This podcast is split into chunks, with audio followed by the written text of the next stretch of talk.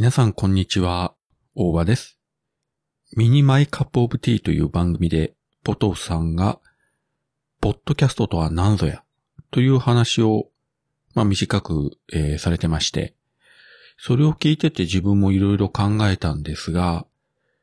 えー、以前にどこかで喋ったと思うんですが、日本でポッドキャストというか、まあ音声配信というものがあまり普及しなかった原因の一つに、やはりポッドキャストというものの定義が明確になってないと。いうところが多分あるんじゃないかと思うんですよね。だから動画配信 YouTube というのはもう皆さん、大抵の人は理解しているのでもう説明不要なんですけれども、例えばツイキャスならこうだとかね、ニコ生ならこうだとか、割とこう説明しやすいと思うんですが、いざ、ポッドキャストについて全く知らない人にこういうものですよとこう説明しようとしたときに、漠然と音声配信ですよということは言えるけれども、じゃあ具体的に何なのかということを喋ろうと思うとなかなかね、えー、難しいような気がするんですよ。というのが自分自身がちゃんと説明できないからですね。ポトフさんも番組の中で、その RSS2.0 が、えー、なんたらかんたらという話をされてまして、まあ自分もそのことは時々言ったりするんですが、まあぶっちゃけここだけの話、RSS の詳しいことは分かってなくて、えー、これを使ってポッドキャストがネット上で配信されてるということはなんとなく分かってるけれども、仕組みは全然分かってないと、えー、いうことを今日、えー、告白しておきますけれども、これもね、全く知識がない方に RSS がと言ったら、まあ目が点になるか、あるいはこの人一体何言ってんだろうという目で逆に見られるか、多分そんな感じだと思うんですよね。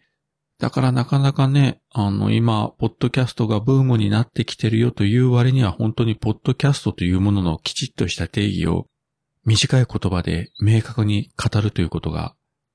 ほんまに難しいんじゃないかという気がするんですね。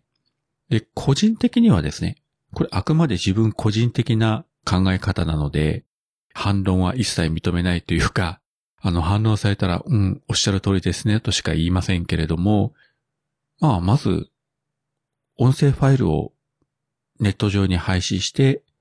それをダウンロードして聞けますと。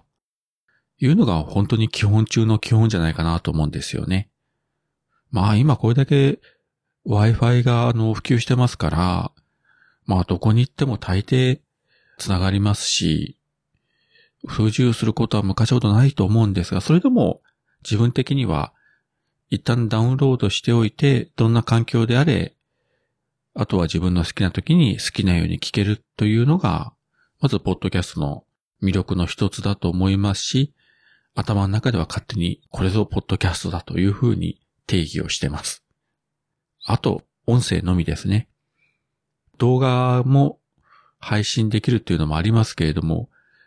動画配信は動画配信であって音声配信とやっぱり違うんじゃないかと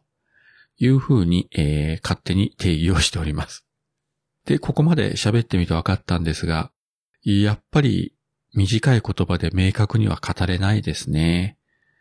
それができれば自分もね、一流のポッドキャスターと言えるのかもしれませんが、えー、まだまだ、えー、三流、四流、五流、そんな感じでしょうか。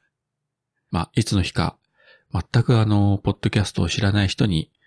短い言葉で明確にサクッと伝えることができる日が来ればいいかなというふうに思っております。というわけで今回は、ポッドキャストの定義について、何の結論も出ないお話でございました。それではまた。